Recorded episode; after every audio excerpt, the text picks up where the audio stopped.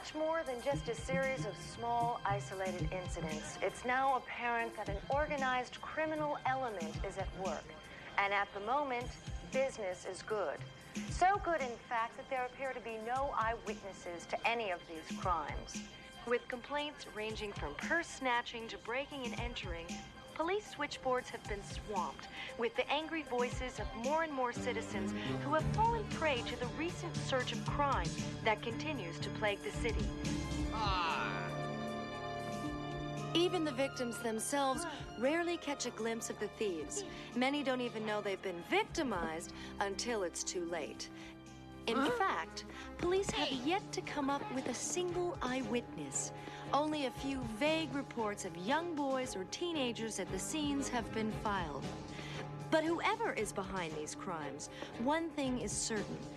These are much more than just a series of random, isolated incidents.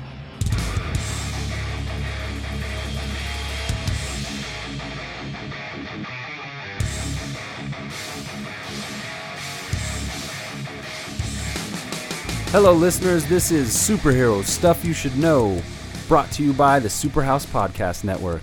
I'm Wolfie, And this is Andrew, y'all. What's going on? and we got a special presentation here for you to kick off our broader series exploring uh, the grand titans of superhero fiction, if you will. Um, Ben's not with us today, unfortunately. He's off on his bat training, He's in the Ben cave. Studying up on his bat tutelage. Something like that. The bat tutelage, yes. So, yeah, we talked about this, everybody, and uh, Ben was okay with us starting off this. It was just the timing of it. Um, but Ben's still a part of Superhouse Podcast Network, and he'll be on for the next one, leading as he always does. Really, mainly right now, we're just changing the name. We are Superhouse, but what we do is super, superhero stuff you should know. And we kind of wanted to make Superhouse more of a platform. Uh, How do you feel about that, Wolfie? We've been talking about that for a while. yeah, it's it's taken a little doing uh, conceptually, but we've come around to this new format and this new way of uh, addressing our platform that we think will be much more palatable for the casual listener as well as the the longtime listeners who've been supporting us. Thank you guys. Yeah, and it basically just felt like um, nobody really knows what a superhouse is. You know what I mean? So we just thought that it might just right. w- let's not bury the lead. We do superhero deep dive stuff, so let's just make that our our name and make it very uh, understood um, as soon as you see it in in iTunes or Spotify. So that's the reason, and we're still going to have Superhouse in the name somewhere in there, but this particular podcast is going to be called Superhero Stuff You Should Know from now on.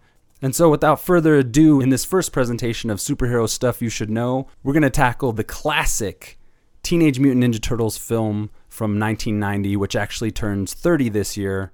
And I wanted to do a little bit of a retrospective at the top, as well as some of the fun behind the scenes stuff that went into the making of this film. The second part we'll jump into will be some trivia and some interesting tidbits that went into, uh, also came out of as a result of this film being made. A lot of interesting stuff here. We're going to dive right in. I got a little something uh, prepared uh, to set it off. In our childhoods, I don't think there was a bigger series than the Teenage Mutant Ninja Turtles. Sure, there were a few contenders like Captain Planet, TaleSpin, Barnyard Commandos, but nothing with the cultural scope of TMNT. At that time, in the late 80s into the early 90s, these dudes were the King Titan heroes of our age, and is a brand that has impacted my life and the lives of many, many others since their early days as a gritty underground comic series to their broader introduction as an animated series in 1987. A lot of my early philosophical and intellectual thinkings were stimulated by the teachings of Master Splinter and the lessons learned by the Turtles episode by episode, as well as sparking my lifelong interest in the martial arts and an unwavering love of pizza. When the, fil- when the film adaptation came around, there couldn't have been a bigger event in the world to my five year old self, and the film, in my opinion, is the best big screen adaptation of these characters to date and continues to age well. On repeated viewings, never fails to excite, is emotionally gripping, Splinter campfire scene, I'm looking at you, and is a wellspring of endless joy for most, if not all, Turtle fans. Uh, do you remember your first viewing of the live action Teenage Mutant Ninja Turtles movie? I do think that we saw this in the theater at least Jordan and me, I'm pretty sure. Uh, but again, it was 1990. We were both born in '84, right? So I was 6 Mm-hmm. Um, Hard to tell. Hard to remember back. yeah, I, it's hard to remember, but I think we did, and definitely wore out the VHS. That's for sure. And Yeah. when Raphael says "damn" in the street, it was like a fucking Ooh. revelation. Yeah. you know. So First time your mom slaps you, but Raphael said it. Yeah, I, I'm sure that was weird for my parents. They were like, "What are we watching?" But, uh, but, but yeah, that I, Yeah. I'm pretty sure we saw it in the theater because it was like the biggest thing at the time, and no one expected Raphael to say "damn." So Yeah, it took it, it kind of gave it that edge that matured us out of the animated fandom into like, whoa, hold on, these guys can, you know, s- stand in a gritty, uh, realistic uh, setting at this point, which you know probably nobody uh, prior to this film getting made was interested in doing or thought that could be done. I don't know. well, we were These- six, six, right? So we had no idea of the of the the, the gritty comics that came out before it. So Right? Yeah. all we had was the was the cartoon. So to see this version of it, uh, I mean, obviously, I mean, we loved it, and then the the humor was so good too. So, and I I do remember liking that it was darker, even when I was that young. Yeah, yeah. It seemed to just go like step up onto that up that next echelon of entertainment for me. I was like, oh man, it like broadened my horizons, I guess. and so to give you a little bit of a historical context to what uh, was going on at the time of the release of the Teenage Mutant Ninja Turtle movie, uh, the Cold War ended after its first free elections during the Soviet era on March 18th. Estonia declares Soviet rule to have been illegal since 1940. Uh, at the time, the president of the United States was George H.W. Bush. Uh, on the Billboard charts, Black Velvet by Alannah Myles was the number one hit. Oh shit!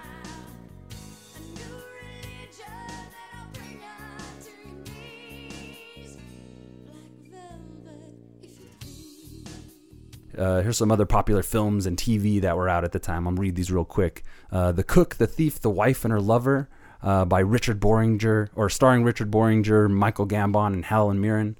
Uh, Crybaby with Johnny Depp.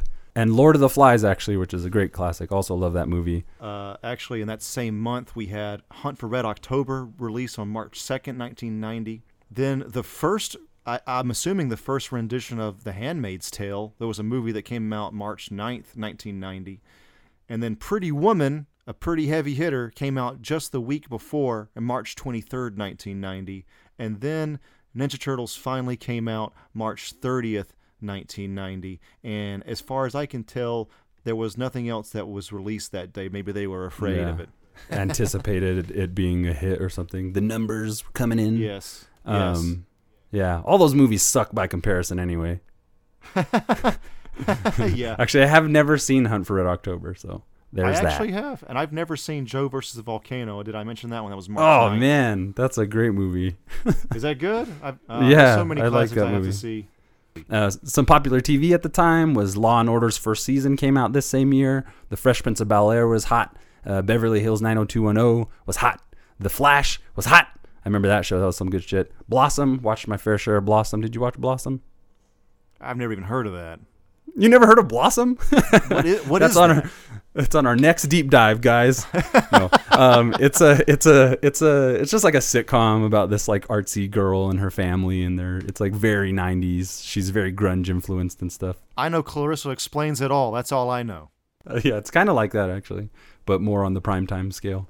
Um, anyway, we also had in Living Color, Are You Afraid of the Dark? Rugrats was huge in the cartoon realm. TaleSpin, Tiny Toon Adventures, love that shit. Captain Planet, Swamp Thing, Bobby's World, and Bill and Ted's Excellent Adventures. uh, some popular books were Clear and Present Danger by Tom Clancy and The Scions of Shannara by Terry Brooks. And some popular video games at the time were Bonk's Adventure, a game called Elemental Master, which I don't think I've ever played on the Sega Genesis, uh, was out. Uh, Super Mario Brothers 3 was popular, and the Disney's Cartoon Arcade. So before we get started on uh, diving into the film, uh, do you have a favorite Ninja Turtle? Oh, dude, I love I love this question. So, um, I, it's Leonardo, and I feel I always felt like it was so obvious that he was the best one my whole life. Mm-hmm. because I, I I don't know. Here's the thing: I'm the oldest brother, and So I had that like sense of responsibility in some way, and like Mm-hmm. so I was kind of surprised that to hear I, it feels like Michelangelo is generally everybody's favorite, or uh, like if there was like a ranking, I think he's generally at the top. Mm-hmm. Um, if you take a survey, because he's the funniest, and I, I get it for sure, and I bet you Donatello's probably the lowest. Maybe Mm-hmm. Leonardo is. I don't know because I Hmm. don't know. I just I generally I kind of connect with those characters maybe because I'm the oldest brother or something like. A lot of people think Cyclops is a fucking douche. I like Cyclops. I think he's cool. I liked him before funny. he became Cyclops. Was the whole Cyclops was right movement and all that kind of shit. Mhm. Like I don't know. I like those kind of characters, um, and sure, the also like the katana. Just a cooler weapon, I think. So, and he usually like dual wields it like Musashi. So, Mm-hmm. I think that shit's awesome, and and he was always pretty much my favorite. How about you? Yeah. Um, yeah, I've, I mean, like, much to what you're saying, I always gravitated towards Michelangelo, maybe because he was like, you know, he's the party dude or whatever. He just does whatever. Uh, he's super funny and he's the most childlike, I think. Um, I'm the youngest in my family, so I was kind of like related to that aspect, that dynamic between the siblings, the turtle siblings, and my own siblings. So um, I always say Michelangelo, but I think we talked about this once before. Uh, I think we asked Kasim on one of our ninja interviews, and it was like unwavering, unflinching. We were like, well, "Who's your favorite turtle?" And he was just like, "All of them." Yes, Which seems to be now that he said that and the way he described how they work, they're you know they're best when they work as a team and they're you know function as a singular unit. And it kind of seemed after that that that's pretty much the correct answer. so nowadays I, I lead with that, you know, taking from Kasim um, whenever I'm asked that question. But so the Teenage Mutant Ninja Turtles film in 1990 is a comic book film based on a series by the same name about the adventures of the popular characters April O'Neil, Casey Jones, Splinter, and the Turtles themselves. Leonardo, Michelangelo, It's me. Donatello, and Raphael. Okay, so let's get into it. Produced by New Line Cinema and Limelight Pictures in association with Golden Harvest Productions. Story and screenplay by Bobby Herbeck and Todd W. Langen. And an unforgettable score by John Du Prez. The film was directed by Steve Barone, at the time then known for working on a plethora of music videos from the likes of David Bowie, Paul McCartney, Culture Club, Sheena Easton, Don Henley, Dire Straits, ZZ Top, Supertramp, Toto, and many others. Um, he's also known for working on the Jim Henson television series The Storyteller as a director on a few episodes prior to doing the Teenage Mutant Ninja Turtles. He also later became the director of the big screen adaptation of The Coneheads. um, fun fact Steve Barone was also the director of the animated and groundbreaking Take On Me video from the 80s new wave band a-ha. Oh uh, which I think, yeah, you've probably seen that badass video.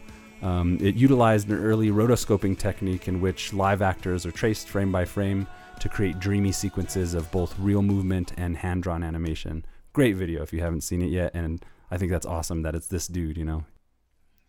yeah, that's cool. I did not know that. That is definitely new to me. I'm learning with the audience. Yeah, yeah. There's some good shit, man. Like this movie is just very special in a lot of ways.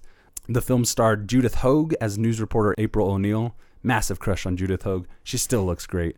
Uh, and Elias Koteas, who I think he, what what show is he on most recently? He's He like he's he like, like on, older. um, Law and Order or some shit. Yeah, like Law and Order. shows. Um, it was adapted from the early comics, including the stories of the Turtles' origins, Rooftop Battle, Sojourn to the Farmhouse, and Battle with Shredder, uh, with such elements of the then currently running cartoon series thrown in for kids, uh, such as the Turtles' colored bandanas and Love of Pizza. Uh, elements of Michelangelo's character and April O'Neil as a television reporter instead of a lab assistant, uh, as she was in the comics. Uh, Elias Koteas as the hockey stick wielding, baseball bat swinging, masked vigilante and cricket enthusiast, Casey Jones. He doesn't Uh, like cricket though, does he? I just wanted to shoehorn that in there. Cricket? Nobody understands cricket. You gotta know what a crumpet is to understand cricket. uh, it featured the voice talents of Brian Tochi, Robbie Rist, Corey Feldman, who most people are pretty familiar with, and Josh Pais. Um, I think a lot of these guys were like, Feldman was Donnie. yeah, right? yeah, he was Donnie. Really iconic. Hey, Mikey, Did you ever think about what Splinter said tonight? I mean, about what it would be like. You know, not having him. Time's up. Three bucks off. uh, but they all have cameos in the film, um, which is pretty cool. I like I like that about this film too. Is like you know maybe it was budgetary things. You know you need somebody to just step in for a shot or something. But I like that it turned out that they also had space for these guys to have cameos to make the world feel a little bit more alive. Um, fun fact: it also featured an early appearance from a young Sam Rockwell uh, with the singular line. Go check out the East Warehouse over Leadman Island. You'll get your answers there. an homage to the creators Kevin Eastman and Peter Laird, uh, which I always thought was kind of cool. That's cool. Yeah, and researching this, I, I I thought he said Leadman Island originally, but Yeah. in researching this, that's even like juicier. It's even more sweet. Uh, so hell yeah, Sam Rockwell, amazing. Love the dude. All right, so the turtles in the film were created by Jim Henson's Creature Shop in London. Uh, Jim Henson said that the creatures were the most advanced that he had ever worked with and were first made out of fiberglass and then remolded out of clay. Uh, they were produced as molds to cast the whole body in foam rubber latex.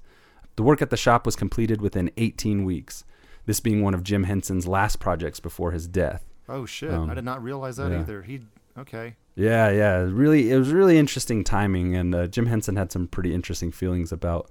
Uh, well, fun fact actually, Jim Henson objected to the amount of violence in the finished film and denounced it somewhat, saying it wasn't his style, but was ultimately proud of his company's work done for the film and did it as a favor to Steve Barone. Yeah, so the pedigree is really good, and like you know, it just took took these magical elements to get this thing off the ground. That's true. At the time, TMNT became the highest grossing independent film ever made, having made $135 million in domestic box office and $66 million in the foreign box office, uh, which doesn't really seem uh, like a lot by today's standards. Um, but the film's budget itself was only 13.5 million. Well, generally, the rule of thumb is whatever the movie's budget is, that's going to be the exact same budget for marketing worldwide. So if it's 13 million, it's going to be 26 million to market, or 26 million total because it'll be 13 million as Oh, well to oh, market, okay. something like that. So for a movie to actually make a profit at that point, if it's 13 million, you got to make over 26 million at oh, least. Oh! Okay, which right. it did. Yeah, right? yeah, yeah. The plot of the film focused on the Turtles and Splinter becoming aware of the rising presence of the mysterious Foot Clan, and with the help of new allies April O'Neil and Casey Jones, taking on the dangerous gang of ninja thieves led by the enigmatic figure, the Shredder. The best on-screen Shredder, uh, in my opinion. Love this dude. His lines, for his sure. attitude, everything. Yeah. I mean, it's simple, but he, he's really super effective and. Well, when he's like saying "I'm your I'm your father now" or whatever, man. God, that's it's it's great. It's pretty. That's pretty one of good the gr- shit, man. Yeah, in my mind, good that's like shit, one yeah. of the great monologues of cinematic history. Only effort, discipline, loyalty earn the right to wear the dragon doji.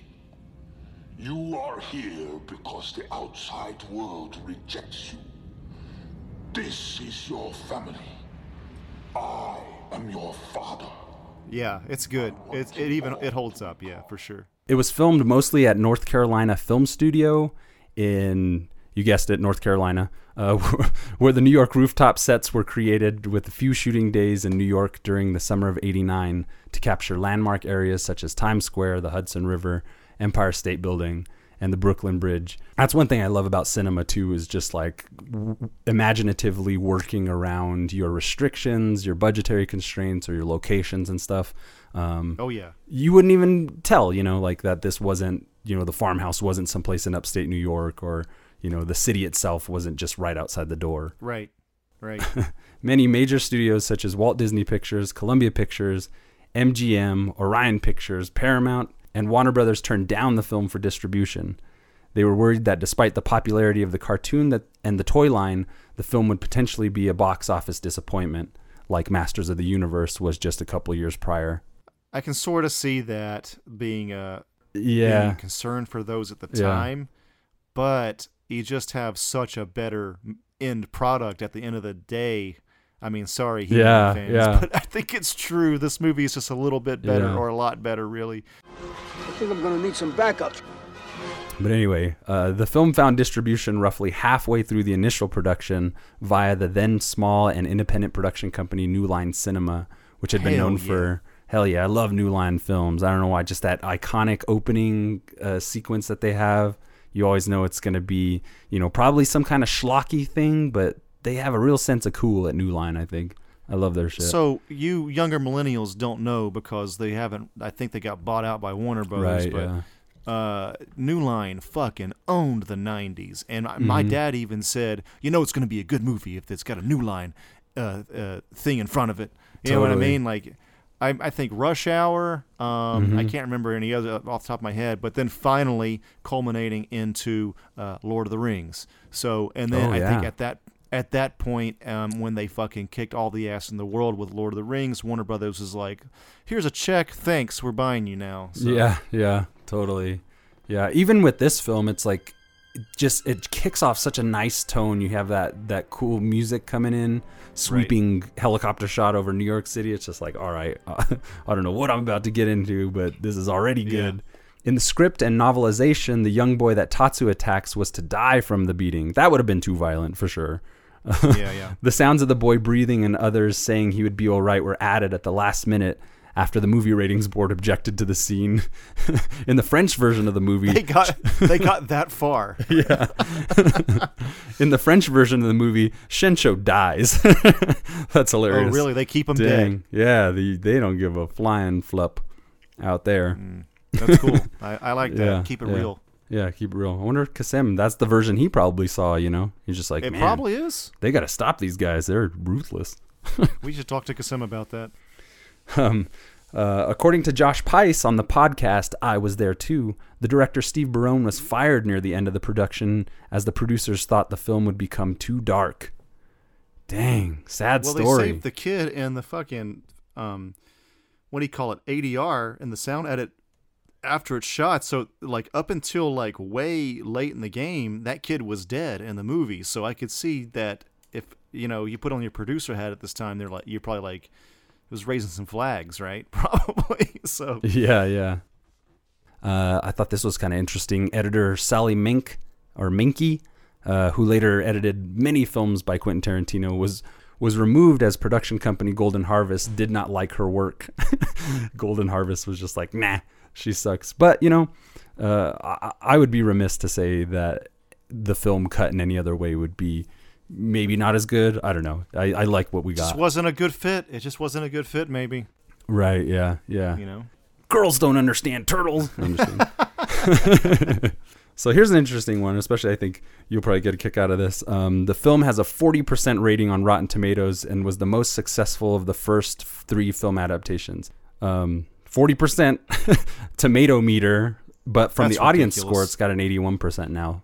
Uh, so with you know with time and That's more and like really, I think the film ages so well. Every time I watch it, I'm just like, damn, this shit still hitting hard. Uh, its sequels were the Teenage Mutant Ninja Turtles: The Secret of the Ooze. Uh, please refer to Superhouse podcast episode featuring our interview with the stuntman Nick Palma, who worked on that film uh, as a martial arts stuntman. Really great interview. Uh, if you check our backlog, Oh yeah. Good stuff. In the film, the actors who physically portrayed the turtles also had cameo roles in the film. Uh, if you'll pay close attention in the film, Josh Pais, who plays Raphael, uh, plays a passenger in the back of a taxi cab right after Raphael hops uh, on the cab's hood and says, What the heck was that? What the heck was that? Looked like sort of a big turtle in a trench coat. You're gonna LaGuardia, right? Come back here! Michelin or Michelan Sisti, who plays Michelangelo, uh, plays the pizza delivery man who delivers the pizza uh, to the turtle sewer in that hilarious scene. Yeah, 122, 122 and an 8. 122 and an 8. Terrific. Where the heck is 122 and an 8? You're standing on it, dude. Just slip it down here.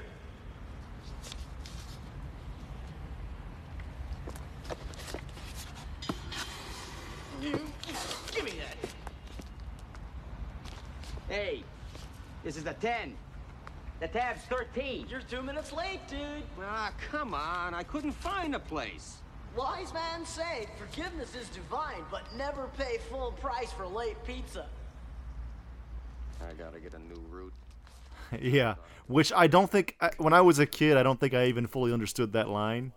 Yeah. It was all, yeah. it was like when you're six, it's even that's a little bit too philosophical. I think. Right, just getting us started. It's really just like shoehorning it into our tiny little pea brains. It's true. It's true. Yes. and and it's so interesting to see how like you know the- what you think of Michelangelo is like this youthful, young, uh, comedic, jumping around type of guy. But when you think of this um, Michelan Sisti, uh, you know he's kind of an older gentleman. You just wouldn't peg the two. You know, you just would not notice. So it's a really kind of like um, chameleon esque kind of uh, aspect to to a lot of this film and a lot of these cameos.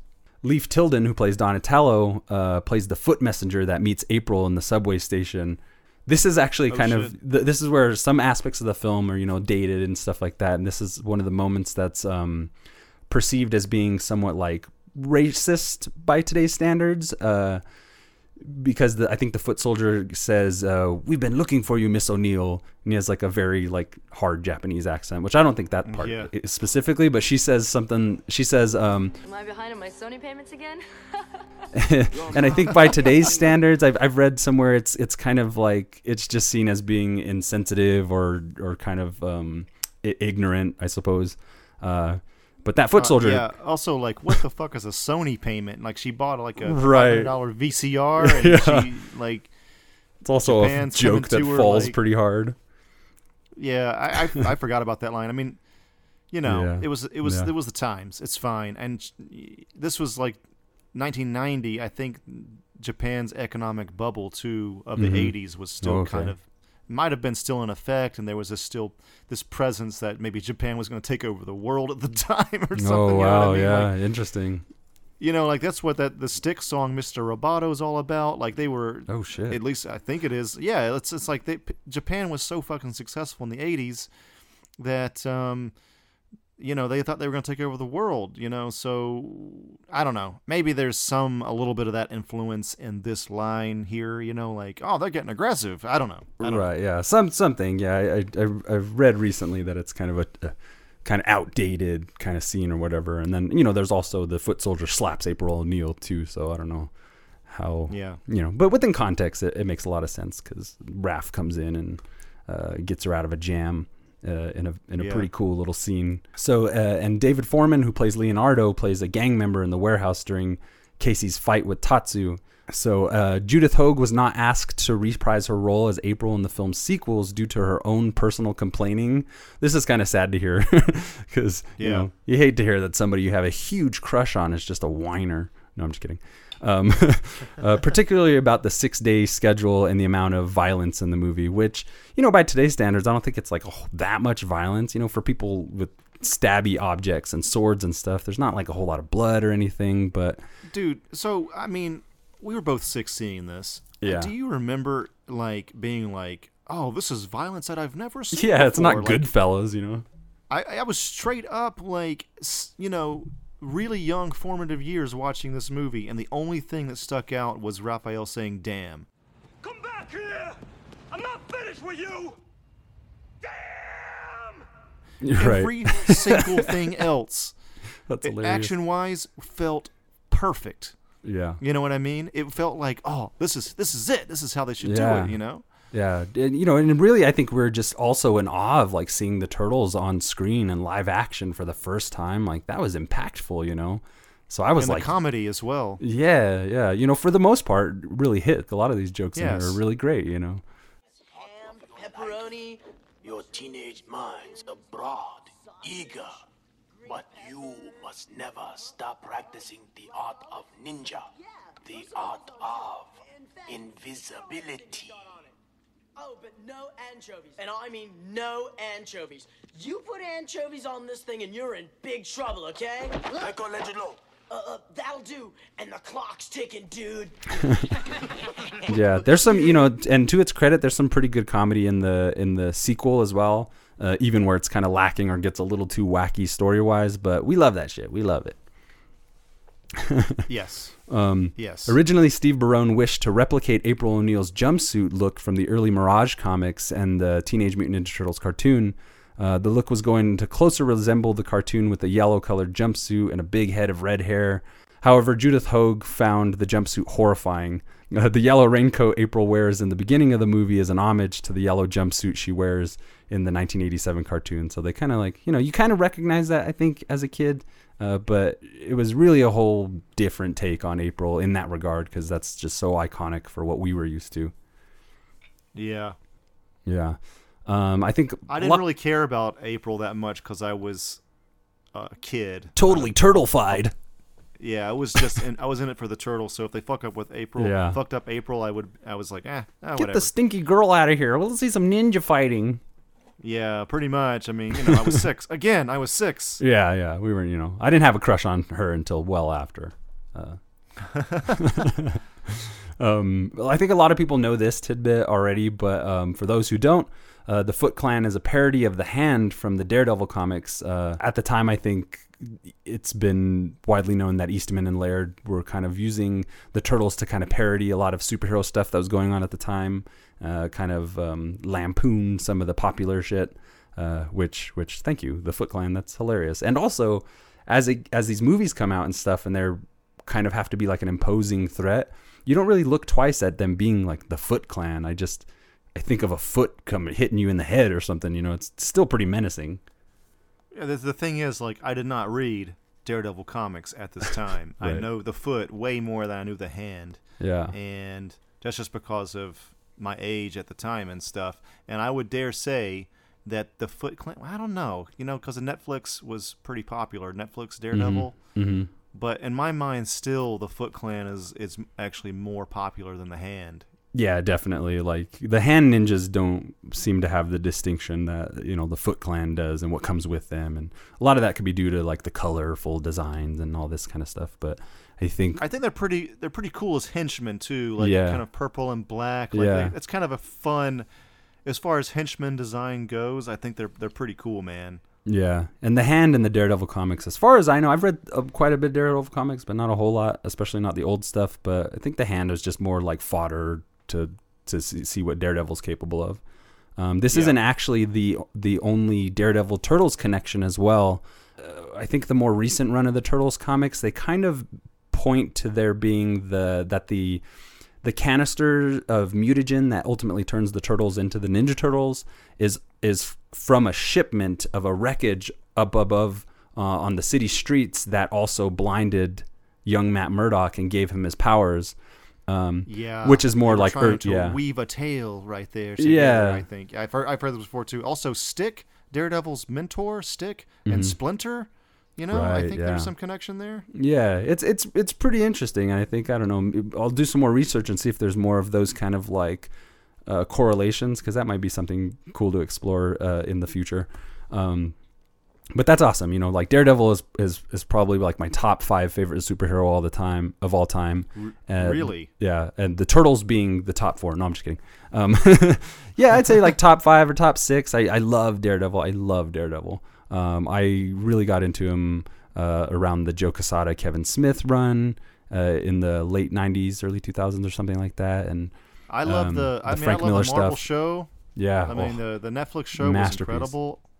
Yeah, very good. But I don't know. I, I don't think I'd put him in my top. Yeah, he's my dude. I was even chomping at the bit when we were at school uh, when the Daredevil movie came out with Ben Affleck. I was like, I couldn't wait for that shit. Um, Oh, yeah. You know, sadly, we all saw what it turned out to be, but that's a, another conversation for another day. um, So moving on, uh, Brian Tochi, the voice of Leonardo, and Robbie Rist, the voice of Michelangelo, are the only actors who appeared in all three live-action Ninja Turtles movies. Uh, so that's pretty cool. I was glad those guys had a little bit of job cool. security there. They're badass. Definitely appreciate their work. Um, uh, all three newswomen seen or mentioned in the film are named after a month: April, May, and June. Uh, which is which is kind of cool. When I was watching it um, the other day, I paid more attention to that, and it's really kind of you know it's kind of a kitschy little subtle little thing, but um, I think that's pretty fun. Josh Pais, uh, who plays Raphael, uh, suffers from claustrophobia in real life. After filming his Raphael scenes, he would have to take the helmet off very quickly, uh, so as probably not to lose his mind or flip his lid or something, you know. You're a claustrophobic. You want a fist in the mouth? Mm-mm. I've never even looked at another guy before. What he means is that you're afraid of enclosed areas. which is I'm a little claustrophobic, so I can I can kind of see how tormenting that maybe could be.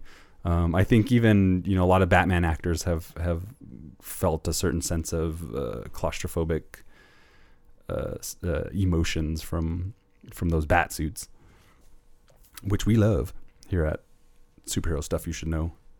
Yeah. Um, uh, during the during the battle with Shredder, one of my all-time favorite martial art finale fight scenes and stuff. There's just so much good stuff going on here. Dra- drama, great lines, great fighting. Shredder really makes it be known why he's a leader of this underground syndicate of teenage thieves and ninja warrior gangsters. I don't know. You fight well in the old style, but you've caused me enough trouble. Now you face the Shredder. The Shredder? uh, maybe all that hardware's for making coleslaw.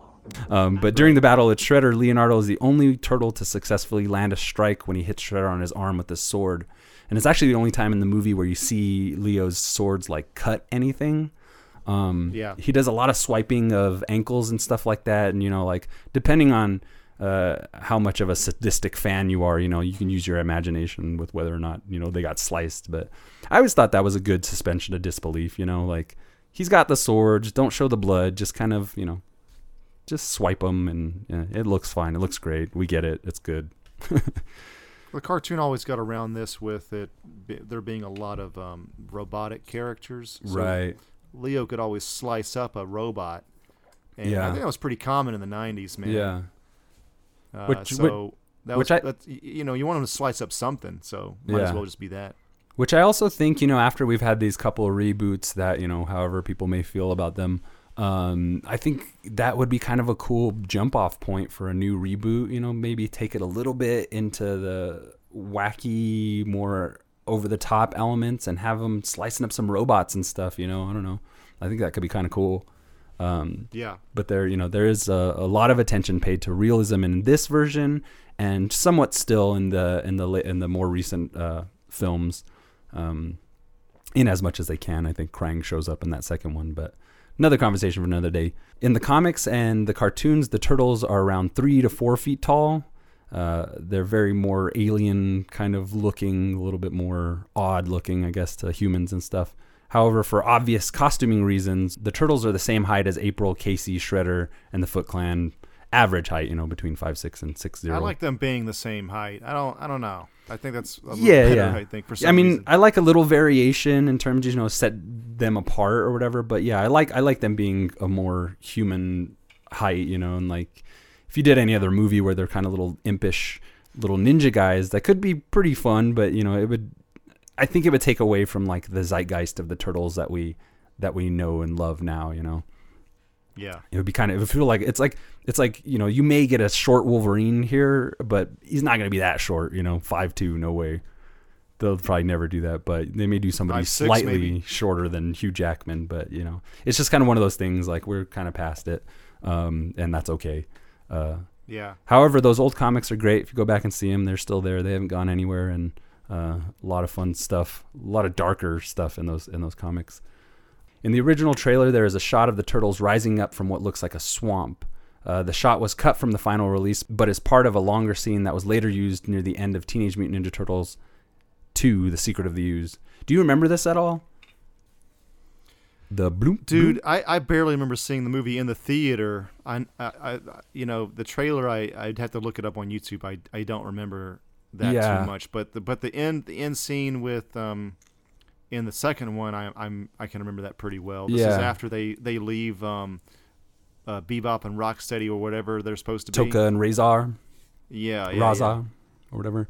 Um, I I remember, I very I pretty vividly remember like a TV spot maybe where you saw these Yeah. turtles like boom boom boom and like the dramatic music and everything and and I didn't even until I went to go research all this and it had been a while since I seen the movie I didn't even really think about that shot missing from the film but then like reading that and kind of seeing the movies again, I was just like, oh man, it brought back this real big wave of nostalgia where I was just like, you know, something was strange about that. And I think it was because it was probably in the trailers. I think that's what it was, yeah, and then didn't end up in the film. Um, this is a cool little filmic tidbit here. Uh, to help disguise how cumbersome and slow the turtles' costumes were, dialogue scenes were shot at 23 frames per second as opposed to the normal 24. I wonder who thought of that. And just to explain to the audience, um, the more frames per second, the it's going to be slower, and the less it'll be faster. So what Mhm. we're what's tr- traditional filmmaking is at 24 frames a second for movies, and it's 30 or 29.97 or whatever for a TV, almost the same. But so they shot this at 23, right? So they wanted to make it uh, just a little bit faster. Yeah, I remember being blown away. um, it took three puppeteers to operate the Splinter puppet. Kevin Clash performs the puppet while the facial expressions are remote controlled by another puppeteer, and the arms are controlled by the puppeteer who works along with Kevin during the performances of the puppet. Kind of hard to visualize um, as a listener, but the next time you watch the film, maybe pay attention to a little bit of how splinters work, and they really brought him to life in such a good way. I mean, like you know the the dated animatronics a little bit you know they obviously are what they are but very believable Possess the right thinking. Only then can one receive the gifts of strength, knowledge, and peace. I have tried to channel your anger, Raphael, but more remains. Anger clouds the mind. Turned inward, it is an unconquerable enemy. You are unique among your brothers, for you choose to face this enemy alone. But as you face it, do not forget them, and do not forget me. I am here, my son. He's great. His voice is great too. oh yeah it's that kevin clash kudos Yeah. and you know you're you forget that you're watching a giant rat talk to a giant turtle you know what i mean it's just it's Yeah. a father and son moment and it's just it's highly effective this is what's so it's a testament to this movie is you know you do you can start to accept everything even as an adult because you have really great uh, emotional beats. Uh, like they really like there's some real emotion here and it's not bullshit. Like uh, I mean, I feel like even Marvel to this day they have a lot of great scenes, but there's something about I don't know, like older movies, something they they like Yeah, they, I mean, they, they yeah. really hone in on like some like a deeper emotional level sometimes, even when it's a big a big uh, turtle talking to a big rat. Yeah, yeah. Certain, you know, certain things just come into become more commonplace, I think, with the way, you know, comedy is approached, fight scenes are approached. Um, I've been going back and watching a lot of like 80s action movies lately, and they just, they do have a really distinct flavor and, you know, they're not like the movies now. You know, we just have different approach to some of these things, bigger, Yeah. more elaborate, you know. Um, but for the time and where film technology and stuff was, this was like, you know, pretty cutting edge stuff. Uh, and and you know, like I said before, it, it ages really well. I really feel like this film, you know, ages super good, and I think part of that is due to just the independent spirit with which it was made, and like kind of like, you know, by comparison to a lot of other big franchises, the bare bones budget that they had to work with, and uh, it really stands out, uh, you know, as opposed to a lot of the stuff that we have now or are used to now seeing. Right. Kicks ass. Any other tasty tidbits? Oh yeah. nuggets? Oh yeah. The uh, all of the T-shirts that the character Danny wears in the film have a picture of the Sex Pistols bassist Sid Vicious. Oh Um, yeah, because I he was wonder- a punk dude. he was a man. yeah he, he, was a '90s. uh, uh, but I love '77 punk rock, bro. Yeah. yeah. And you know, the Sex Pistols were probably like one of the most popular punk bands uh, in the you know breaking into the mainstream in like the mid to late 80s and stuff like that so it would make sense that this kid was you know that's about as punk as they could get you wouldn't see like GG Allin on his t-shirt or anything like that but but um Yeah. that's a fun little tidbit uh in the foot. I got a um, little comment, a little culture yeah, yeah. comment. Yeah, Like I yeah. grew up with this kind of thing where like a lot of the times you would see the stereotypical bad kid in um Yeah. in in a show would be it would be usually like a skater or a punk rocker or a heavy metal dude. But like I felt like in real life every time I saw a kid that was into any of those things, they were just kind of nerdy. They weren't even like really like a bad kid.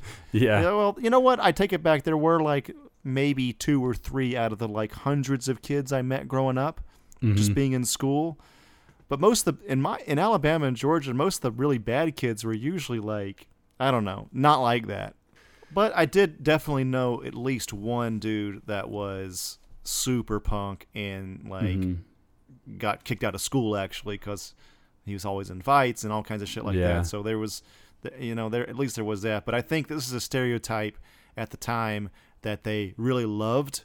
It Mhm. was, um, I don't know. I mean, it makes sense. I get it, especially if you're like a producer and writer, and it's just a, Yeah. it's easy, it's a, it's a stereotype that's easy to grab onto. Yeah, yeah. Yeah, I definitely had some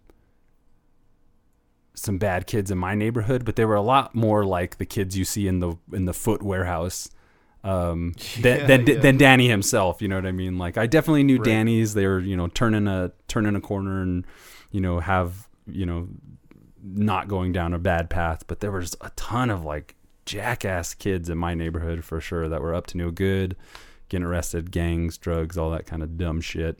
Um, Right. Which brings me to the Foot Warehouse. Um, nice, tasty Oh, little. you mean the greatest place on earth, bro? I, I think so too. The first time I saw this place, I was just like, that's the house I want. That's where I want to live. Still to this day, I want that warehouse. Arcade games everywhere. You know, I'm not big on playing poker or smoking cigars, which I think is another moment of edge that kind of stuck out to me as a kid is when you see that kid playing billiards and he's puffing on that cigar. He's, these are bad kids. This These is another bad like, kids. really old stereotype, by the way. I want to Yeah. explain to the younger listeners there, and you see this in Terminator 2 as well, and a Mhm. few other video games. Bad kids hung out at the arcade. You know what Oh, I mean? right. Like, but the arcade Yeah. in my in my uh, memory was just a bunch of fucking nerds because it was video games. But I, I don't know. yeah. Maybe maybe this is something more from the 80s and less from the 90s where we're Yeah. from. But this whole like the bad kids smoke and drink at the arcade.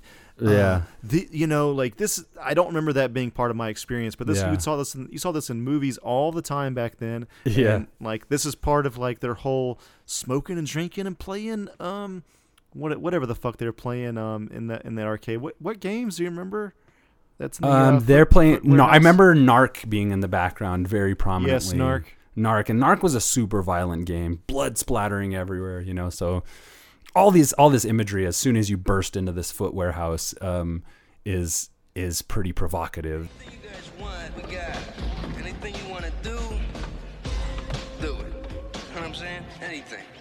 You got any cigarettes? Regular or menthol? And that was the first time I realized I found out what menthol was. I had to like ask my dad. Oh, really? Yeah. I don't think I even paid attention to that. It's just it's like, oh shit, we're in the we're in the wrong place.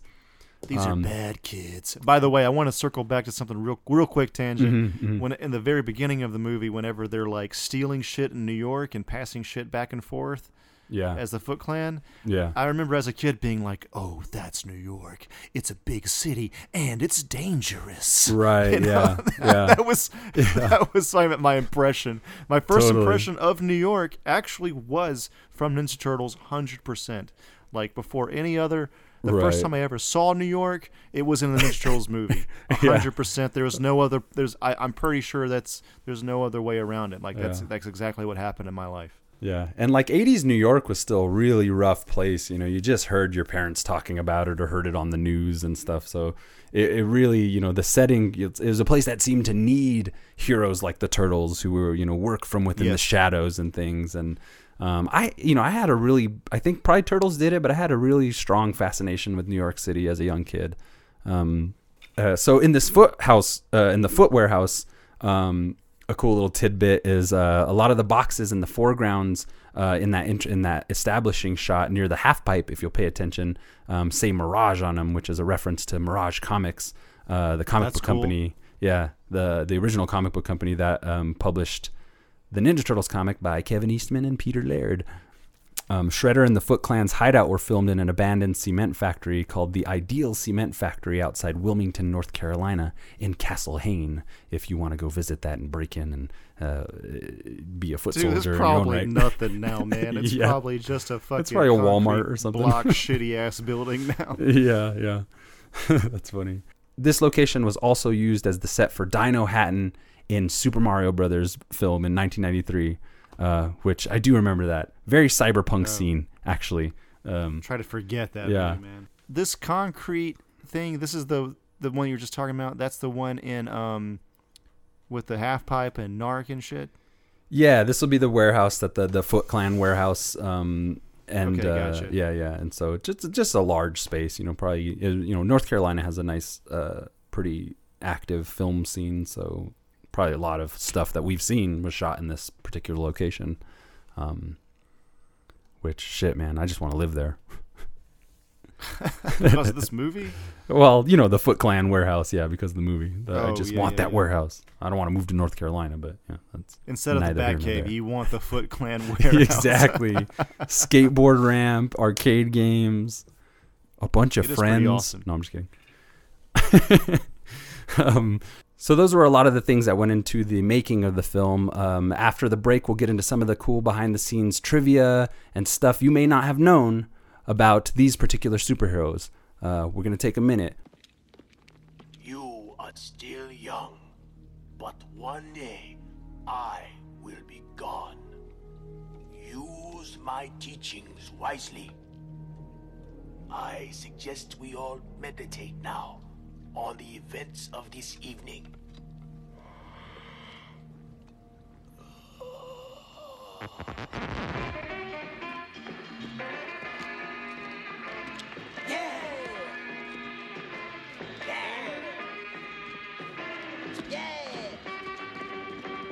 Ninjutsu!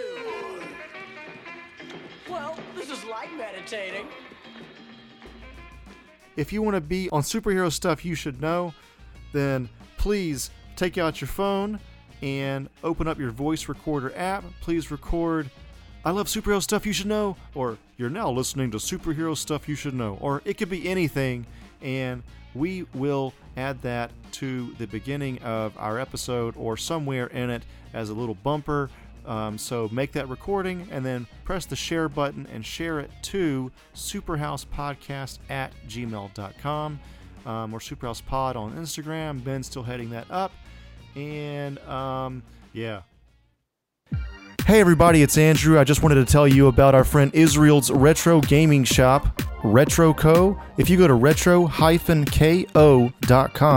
you'll be able to see all of his retro gaming goodies. If you wanted to get that Sega Saturn hidden gem from back in the day, or if you wanted to get the Famicom disk system that you never got as a kid, or any other type of retro game that you were into or uh, import game, please go to retroco.com. That's retro-ko.com. And if you use the Superhouse code Johnson's Ballsack, you'll be able to get a little bit of a discount at checkout. So please, once again, if you could just go to retroco.com, you can also go to facebook.com slash retroco with no hyphen. That's R-E-T-R-O-K-O.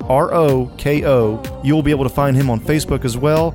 If you were looking for that PlayStation import game that you never got, if you were looking for that Mega Drive game that you never got, or any other kind of retro game, any import game, it could even be European.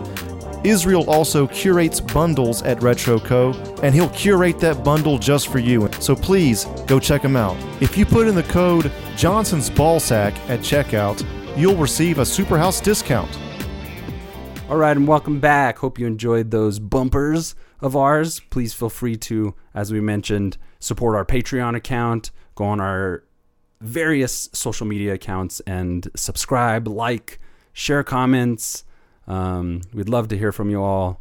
Uh, but without further ado, back into the TMNT of 1990. There are also numerous deleted scenes, mostly on the farm section of the film, uh, that give the four turtles much more character development, expanding on April and Casey's romance, and would put later scenes into a different context. Um, and uh, some examples of that are uh, April and Casey's reaction to Mikey's turtle wax joke, classic, was originally one one of relief after he goes through a severe depression where he destroys a punching bag and a part of the barn's wall. yeah, so maybe That's that's, a little scene, right? Yeah, yeah. And I wonder if these are on the DVD uh, somewhere on a Blu-ray cut or something. I, I definitely I haven't seen these, but would love to see them. I've them. seen them on YouTube. Oh, really? Okay, I'll have to check those out. That sounds that sounds pretty interesting.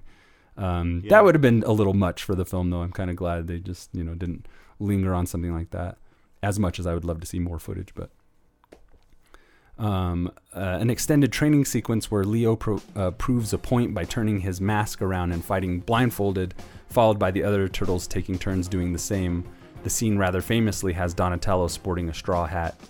Um, that's cool. I think there's a, a long shot where you see Donatello wearing the hat uh, in the film, but you don't really get much of that, uh, let alone this this idea of like the blind warrior fighting, which again I think is super cool. But you know, it's like Yeah. probably probably good that they took it out. Um, various scenes of the turtles training on their own or in pairs trying to master the technique Leo shows them earlier uh, is another thing that ended up on the cutting room floor. Uh, some of the April and Casey scenes involve him trying to help her with a stuck truck door while she declines and exits on the driver's side. Another leads into a scene of the two of them talking on the porch on the porch swing where the night before she shows him her drawings of the turtles uh, but tries to hide the one she did of him in a beanie. They both share a laugh over it. So that's definitely wow. the uh, the scene that they shot for the parents in the audience uh, you know or the the Right. more the more adult kind of stuff. But you know obviously didn't end up in the film uh, which is fine. That would have been a derailment of sorts. A game of ninja hot potato where the turtles toss around an apple and the holder has to defend against the other three while taking a bite out of it. Uh, takes a much. It makes the later scene where Raph finishes off an apple after defeating a squad of foot ninjas uh, kind of a callback.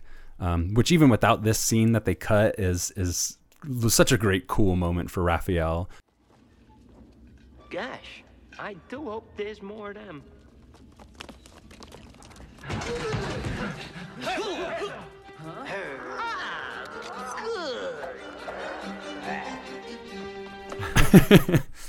uh, but also another scene that would have been really cool to see. And um, you know, my I haven't seen all of the 2012 series, but I've seen a lot of it. And there's some scenes on the farm, so I'd have to go back. But I wonder if maybe this detail's added in uh, somehow, which would be kind of kind of interesting. And I wouldn't put past put it past that creative team to have done something like that. Their attention to detail is pretty pretty um, extensive. Uh, some other actresses that were uh, considered for April O'Neil were Jennifer Beals, Marisa Tomei, Sandra Bullock, Nicole Kidman, Melanie Griffith, Sean Young, Lorraine Bracco, Winona Ryder, and Brooke Shields.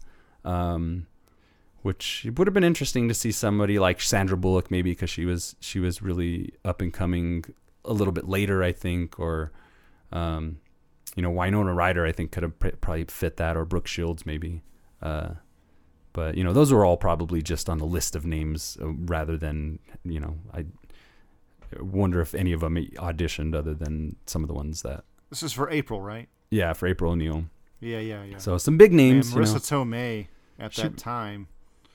Yeah. Gosh, she was just coming off of my cousin, or no, this might have been a little bit before my cousin. a little bit before, Vinny, yeah, actually. yeah, Yeah. Jennifer Beals would have been good too, um, but I'm happy with Judith Hoag. Uh, in the 1980s, the first pitch Kevin Eastman and Peter Laird got for a film treatment was from Schlockmeister Roger Corman's New World Pictures. The idea was to have the turtles played by four comedians who were popular at the time. This is good. Gallagher suggested, Sam Kinison swears like a fucking God. sailor, Bobcat Goldthwait, same thing, and Billy Crystal. Um, so this was an earlier pitch, and I think I've actually seen drawings of each of these comedians in like the turtle costumes or whatever which that would have been something else. Um, the actors would have been dressed in the turtle shells and have their arms and legs painted green. Another treatment received at the time took the turtles into R-rated territory and included a scene with partially nude nuns on roller skates fighting the heroes. so What? this must have been the you know something sp- spurned from the comics maybe the sentiment of like they were darker a little bit more edgy a little bit more violent Um, maybe they thought, you know, like Roger, the New World Pictures probably saw it as like a yet another like schlocky monster property or something to bring to life, as opposed to what it became. That's fucking Yeah. ridiculous. Sounds like a Schumacher Ninja Turtles film to me. Right. Yeah.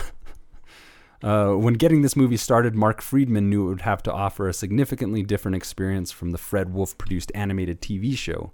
Therefore, an effort was made to make this movie stay as close as possible to the vision co creators Kevin Eastman and Peter Laird presented in their original comic book series. Um, that's kind of interesting. Uh, I guess they kind of had to lead with that too to maybe maybe get you know the broader audience, like the adults who would be in, you know, try and sell it as not just a kids movie. Um, which I think as it ages is is you know I, I mean I don't really see it as a kids movie so much as just like a great action movie uh, in as much that it is you know intended for kids so. Golden Harvest approached Limelight Entertainment about co-producing the film with Limelight's Steve Barron uh, tapped as director. Barron had recently directed several episodes of The Storyteller uh, for Jim Henson Golden Harvest knew that a live action TMNT movie would require extensive use of anim- animatronics, and Barron's experience in that field would be invaluable to the production. Um, that's pretty cool. Jim Henson's Creature Shop's London based crew worked long hours to construct several versions of each turtle over the course of the 10 week pre production period. The costumes had to be perfect down to the last detail and were handcrafted by Henson's artist. Um, 10 weeks, that's like a semester of school. I mean, I'm I'm in this business. I have an idea of how long this Right. takes, and there's Yeah. there's been you know um, advancements in this field, of course, but I think that the core process is still kind of the same Mhm. for the most part as as it was then. Does 10 weeks seem standard or is that kind of a rush? ten weeks is uh yeah i think i think i'm no expert but i think a little bit of a rush especially at Yeah. that time because i think Yeah. films got a lot uh longer back then than they do now Yeah, yeah. so that people would just rush it all the time Yeah. Just seems to Um, be the way anyway in movies, you know, things got to get done and especially in the effects, I mean, you would know in the effects business especially uh, if they want to have several different versions like you said yeah that's a right, yeah. that's that's that's that's a lot of work man Yeah, and I've actually seen some of these costumes that go on eBay and stuff, and that that foam uh, latex uh, degrades over time, and these things look pretty horrific, but still sell for like five thousand, eight thousand dollars. Yeah, you're talking about like a moldy lump of foam latex. I mean, Yeah. sure, it's part of cinema history, but if that shit's not taken care Yeah. of, it's it's Google no them; they man. look they look pretty messed up. Actually, they look pretty disgusting. Like you wouldn't want it in your house. Probably give you some respiratory problems or some shit. yes, for sure. Actor and martial artist Ernie Reyes Jr. was brought in to replace an injured Hong Kong stuntman who initially performed Donatello's stunts. Uh, Reyes Jr. said the suit got so hot during filming that he had to drink a gallon of water a day just to keep hydrated. Um, Dude, if you want to lose weight, get in one of these suits because yeah. Yeah. you lose all your water weight. Actors talk about this all the time. It is pretty rough on your system. You you, you know, um, at at my company now, they they do put in. Um, actually, you know what? I'm not going to say anything because I don't know what's secret and what's not. okay. Anyway, yeah, the suits get hot. Yeah, yeah, yeah. Um, actor Corey Feldman said he was offered only fifteen hundred bucks to do the voice work for this film. Corey accepted, believing the producers, believing the producers who told him that this was only a small, low-budget independent film, hoping that it would uh, have moderate success on VHS if they were lucky. The movie ended up making millions of dollars at the box office. Uh, well, you know, I'm sure he got some know, man. residuals, hopefully, or something. But you gotta you gotta realize like the way we never saw Minecraft being this big. Right. This must have been a similar kind of thing for for them in that position. you know what Yeah. I mean, it's hard for adults to know what's going to be big and what's not going to be big. Yeah, it's it's interesting to hear stuff like that. You know, it's kind of like that Will Smith turning down the Neo part and stuff like that. You know, it's just like things that could have been, or I mean, this actually happened. Corey Feldman was Donatello, but you know, the they probably had no idea how big it would be, and it would just stay on shelves as toys and cartoons. You know, Um, actor Scott Wolf from Party of Five, if anybody's familiar, and also Double Dragon. Uh, he has a Double Dragon is bad as well, but you know it's got that that real nostalgic kind of thing going on for it. Anyway, another conversation for another day. Um, but he was a foot recruit uh, in the film, and you know I watched it the other day, and I'm wondering if he's the one that Tatsu beats up at the beginning, but he doesn't. I don't think it's Scott Wolf, so maybe he was in a mask. You know, I'm not sure. I have to go back and look at that. Um, for the flashback of the turtles growing up in the film, uh, Steve Barron was going for a retro look. Decided these scenes would be shot on Super 8 film uh, because these scenes used real turtles as well as mini puppet young Splinter and young turtles. Uh, they were time consuming scenes and were given to the second unit under the second unit director, Brian Henson himself. Um, that's one of the best little moments, I too. was amazed at how intelligent they seemed, but nothing could have prepared me for what happened next. One of them spoke. Pizza! Pizza! Yes, and that's and then um, there's a, the flashback with Splinter just l- as a rat learning. Oh, I love it in the cage. Yeah. He's just copying. I, li- Yeah, that's great. I like that he was Great, just an, in, inherently a smart rat before the the the ooze turned him uh, into a tall rat. Essentially, he was he was he was in there trying to learn his ninjutsu. Yes. To get the right design for the sets, production designer Roy Forge Smith and art director Gary Wissner went to New York City for for four months prior to filming and took still photographs of rooftops and other various locations. That's pretty cool. That would have been a fun trip uh, to just go and get paid to take pictures. Um, Yes. because the interior scenes in Wilmington were shot close to a nearby airport, this presented problems to the Turtles performers' radio controlled animatronic heads and would receive signals from the control tower, causing their facial expressions to go into in- involuntary spasms. Dude, that would be horrific. you're like, yeah, you're you're you know you're on set during a scene or whatever, and you're trying to get the right you know performance from your actors and all these things aligning with the animatronics and everything, and for the thing to just go like whacked out. I would I would really love to see some footage of this. Um, so uh, if anybody out there is a internet sleuth who may be able to get a hold of something like that, email us. Um, but I'll look on YouTube uh, later. but I doubt we'll find anything. But yeah, that would have been that would have been interesting to see for sure.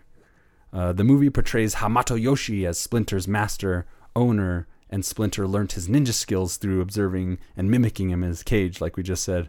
Um, this is true to the original TMNT comics, but was the first time this version of Splinter's origin was seen. Many years ago, I lived in Japan, a pet of my master Yoshi, mimicking his movements from my cage and learning the mysterious art of ninjutsu. For Yoshi was one of Japan's finest shadow warriors. This sounds about right. I don't remember them ever really going into like Splinter's origin at all whatsoever. Right, yeah. In the in the cartoon, he was Hamato Yoshi, and he was transformed, uh, Ah, which, yes. which which is famously portrayed in the opening sequence, where he's like breaking boards and then turns into a rat or whatever. That's right. Um, that's right. Yeah, so you know this is this is kind of the uh, the you know like a Batman Begins kind of approach to realism here, where you're like trying to make things fit to be believable, to be gritty and realistic, while also still maintaining that you're making a film about giant Ninja Turtles and rats Yes. for that matter. This is the last theatrical film that Jim Henson was associated with and died about a month and a half after the film's release.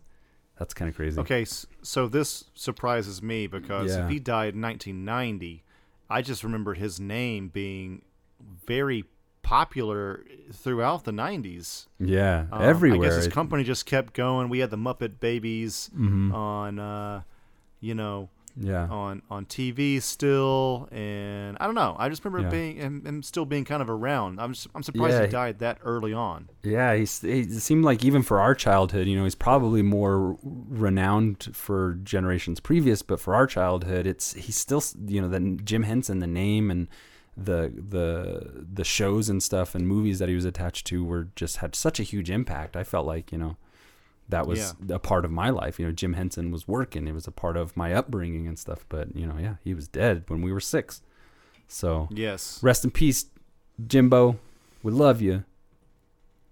Um, All right, we're rounding out the last bit of factoids here. Thanks for joining me on this wacky ride of TMNT history.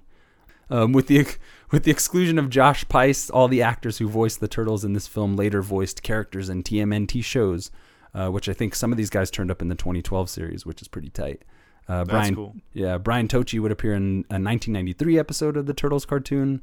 Robbie Rist would play Mondo Gecko, one of my favorite characters. I love that dude. You know, it's he's a pothead if they can't even show pot on the cartoon, but he, he is. Yeah. uh, Mondo Gecko, Robbie Rist, uh, and Corey Feldman would play Slash in the 2012 series, which is really cool. They did good with Slash. Slash was also an, a, a, favorite character of mine. Great figure, great action figure, as were they all, the Turtles figures. Um, at one of the first story meetings, director Steve Barron had met with Kevin Eastman and Peter Laird to go through the comics. Barron told him the movie is right there, to which the co creators approved. Todd Langen was hired to write the final script. So he was basically chosen by the creators because he was like, this source material's already got it. We don't need to change all that much about yeah, it. yeah. Seems like Yeah, he r- really swayed them into being, you know, the the, pro- the properties in the right hands here. Like, oh, this Uh, is the guy. Yeah, yeah, I yeah, gotcha. yeah. Which I got nothing to argue there. I think you know, despite his being fired and everything, I think you know what what work he did, the good work he did on this film, really shows. Uh, the, these scenes, like we said, are very compelling. We're still talking about it. You know, it's it's a testament to him. Right. Live Entertainment Incorporated announced that the film would go to VHS via its Family Home Entertainment label on October 4th in 1990. The suggested price for the VHS on its release was $24.99. And back then, that's a lot. VHSs were extremely expensive when they first came out in like the I don't know early '80s or whenever. Like you're looking like a they were like a hundred bucks even then, and then it slowly came down in price. And um, yeah, 25 then would be like God, 40 maybe today. You Mhm, know, like mhm. 40 bucks for a movie. Mhm. So yeah, quite Yeah, quite yeah. expensive. Yeah, which I haven't bought like a Blu-ray or anything in, in a long time, but um, seems like twenty five bucks actually for some of these. Eh, actually, doesn't seem too out of the ordinary now that I think about it. But um, But, for you know, 40 though, adjusted for services. inflation, around 40 bucks. Right, right, right, right. Yeah, yeah, that would be rough. Go buy a new Endgame. Although the, a lot of the films, because of where the market is, it seems like a lot of these kind of films, especially um, comic book properties and stuff, go to great lengths to make like a nice packaged version, like a special edition or something like that. That would ultimately like you know you would shell out like forty dollars, but you're getting all this like extra shit as opposed to just the like normal release for you know twenty bucks or whatever. The original opening for the film contained the turtles' giant shells mysteriously emerging from the river at night before engaging on a long, complicated tracking shot through the city. Budget constraints caused this to be replaced by the scenes of the foot gang committing acts of theft during daylight. You know, I mean, it gets the point across, and then also you see, that bit with Danny. He's he's intercut in this whole thing. You know, it's not just a bunch of riffraff stealing stuff. They actually, you know, also incorporate one of the main characters into this these acts of theft and stuff and he like leans up against that wall for them to take that wallet which is such a cool shot too because then it also establishes like the ninja thievery with the the foot clan member's hand and his um, what would you call that those things on top of the hand bracers or something People say gauntlets a lot, you know, like gauntlets or something okay yeah Yeah. yeah, Hand Yeah. wraps. but you know visually just really like this whole movie you know visually just was is really compelling to me just some of these really nice images but i mean that's filmmaking and you know that's you know when you have a good director and a good vision behind things it's it's it always you know it always seems to pay off when there's some good artistic flair thrown in um, uh, similarly, the scene in which the turtles attack the teens mugging April with the light being knocked out was a result of the production not having the time to choreograph another fight scene. Which again, this is like a cool moment where it, that totally works. You know, the sound effects of the ninja fighting, and again, it's just like one of those cool things. Like when your budget is constraining you on what you want to do, and like finding problem solving your way out of it with something Yeah. that I think ultimately is like even more effective than I mean, it'd been cool to see him rough up some characters right then, but but it really works well, I think.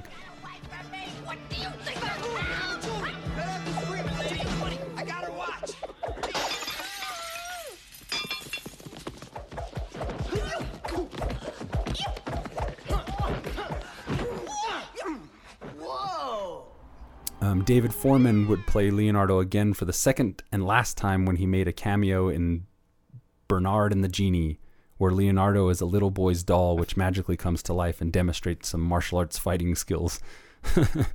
That's kind of cool. I've never heard of Bernard and the Genie, but the first scene in the opening credits is a zoom into into a New York sewer. This is an iconic shot from the title sequence, uh, uh, replicated from the title sequence of the the animated series itself, um, which uh, you know is obviously a little bit different because it's a live action film, but nice little nod there. Um, always love those subtle things. Uh, filming began in July 1989, a mere two weeks after the theatrical release of Batman. Uh, two months were allocated from filming, and the production came together much faster than a typical Jim Henson project. One of the writers, Bobby Herbeck, wrote Casey Jones to have a cricket bat after attending a cricket game with director Steve Barron. Barron, I think, is Irish, or he was born in Ireland at least. Okay. Interesting, yeah. All I really know about him is Turtles and a-ha. So sorry, other Steve Barron fans, if I'm butchering his the reverence of his career. May fourth, nineteen fifty six, Dublin, Ireland. Who knows if he grew up there Right, or not? yeah. But oh, he was wait, he was a camera assistant on uh, Richard Donner's Superman. Oh wow! So he's got some superhero pedigree already there. That's pretty kick-ass. Yeah. Nice. Um, martial artist Benny Urquidez, I think that's the way you spell uh, pronounce his name, and Richard Norton were were considered for the role of Casey Jones, and were also considered to do fight choreography for the movie as well. This is the first time that the Turtles used their short names, being Leo for Leonardo, Dono, Donnie for Donatello, Raph, Raph for Raphael, and Mikey for Michelangelo, which they generally referred to themselves in every incarnation but the original comics. Uh, Teenage Mutant Ninja Turtles 1987 and TMNT, the feature length animated film in 2007. Um, the scene where Raphael exits the movie theater was originally going to be different. He would have commented, Cool car, stupid costume, as a reference to Batman 1989. that hits a little close to home for us. Um, Yes. Which was in theaters during the filming of this movie. You know, in, in a lot of ways, that would have been funny, but, you know, I'm glad they didn't do it. Um, but, you know, Batman really. Turtles probably wouldn't have existed as well if it wasn't for the hit uh, Batman film, you know, bringing comic book characters to life and, and all that jazz. Uh, in the background of one of the shots of the city, there's a clear poster for Critters uh, hanging on the wall outside of the theater, and also is the scene where Raph famously steps out. Instead of the Batman line, he says, Ugh. Where did they come up with this stuff? yeah. I mean, and I, I you know, I remember kind of liking Critters just because it was like one of those late night movies that you're not supposed to watch or whatever. It had boobies in it and stupid puppets. Um, so I, I think I may have not seen it around that. I mean, I must have seen it around that time if it was already out. So that was like, I think even as a kid, I was like, yeah, that's funny. Turtles are better than Critters. Nowhere in this movie or its sequels is mentioned the word mutagen, uh, as is like more famously known to us, I think, yeah, through the cartoons and stuff like that, and video games and everything. Um, it's referred to as a strange glowing liquid or ooze, uh, hence the subtitle for the sequel, Secret of the Ooze. Ooze stuck sticks out to me more, I guess, because I saw the movies so mu- so much, and it's easier to say Yeah. as a kid. So, uh, Yeah. yeah, I actually forgot it was even called mutagen. Actually, It's the it's the lay term for the scientific mutagen. Yes. Um, moving on, uh, Josh Pais as Raphael is the only actor who physically portrays and voices the same turtle. oh, that's cool. Yeah, all the other turtles were portrayed by uh, both different uh, different actors, voice actor and a and a actor in the suit. Raphael's a great character in this film too. His thematic arc and everything. Uh, also, in the film, April is a reporter for Channel Three, and in the Teenage Mutant Ninja Turtles animated series, she was a reporter at Channel Six. Um, I always that stuck out to me, and I'd be like, "Oh man, they fucking totally didn't do their research," like nitpicking it right away.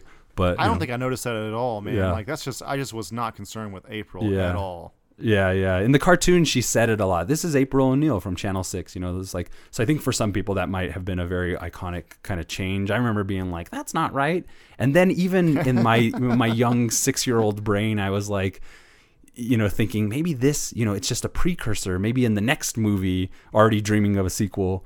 You know, she'll be at Channel Six or you know something like this is ooh they're And April they're- changed, uh, dude. This is how bad it was. April changed act actors every time, right? Every movie. Uh, yeah, I believe so. Yeah, It- which is also kind of a bro. bummer. Did not notice whatsoever when I was a kid. Yeah, had yeah. absolutely. I would watch them back to back and still not notice on Right, VHS. Yeah, we just didn't give a Um, shit at that moment. I just was not old enough to.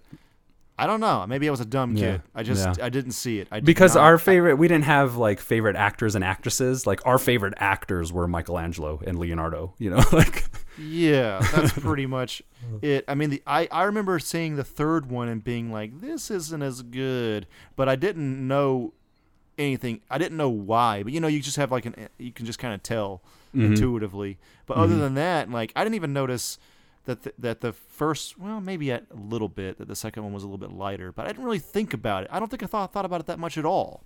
yeah yeah I was just like, this is more Ninja Turtle action, and they got something that looks like Bebop and Rocksteady this time around. That's Yeah. cool. It's- and yeah, Super it's- Shredder is cool, and that's it, dude. Like I did not notice fucking anything else. the lastly the character of danny only appears in this movie and this movie alone he's never seen again or heard from in any other variant of the ninja turtles history um, not in comics, not in games, nothing. yeah nothing My dad could care less about me.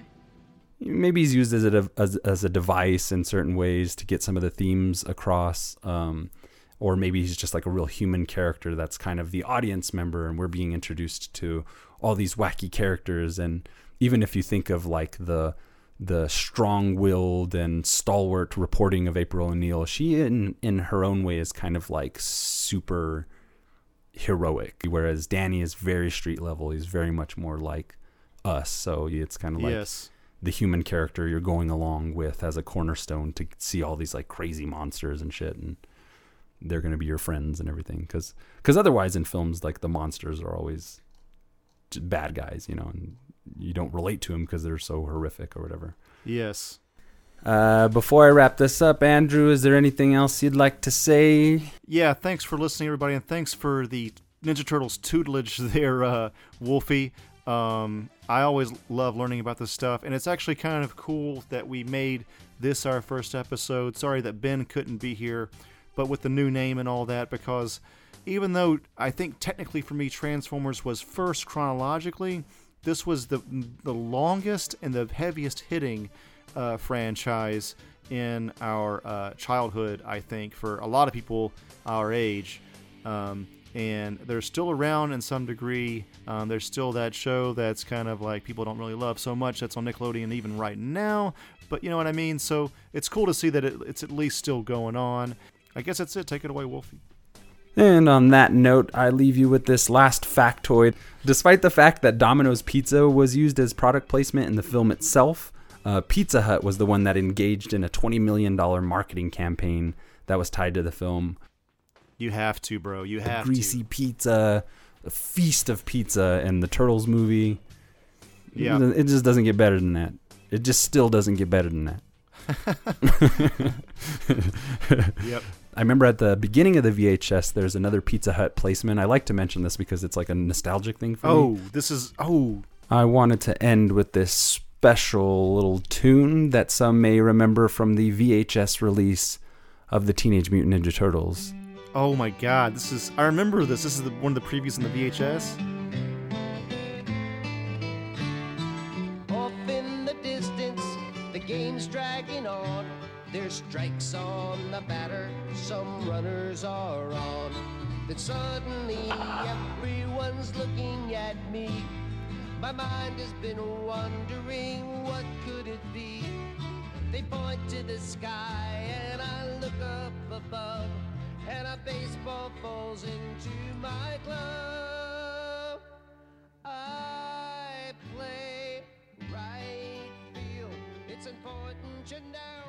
You gotta know how to catch. You gotta know how to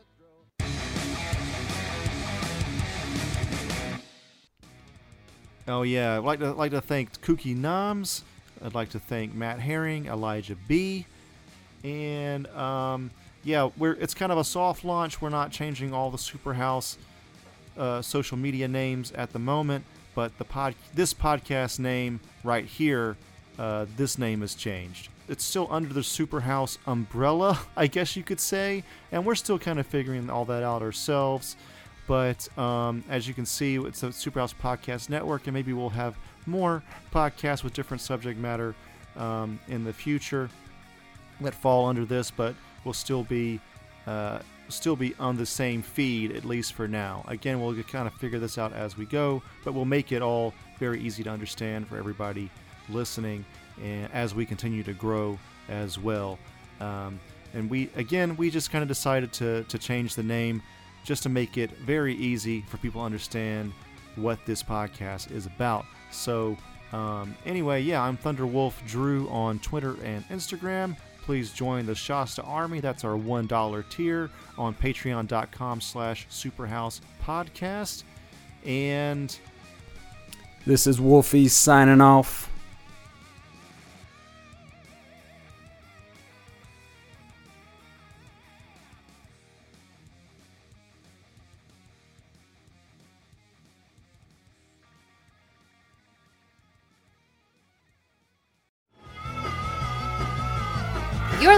To the Geekscape Network.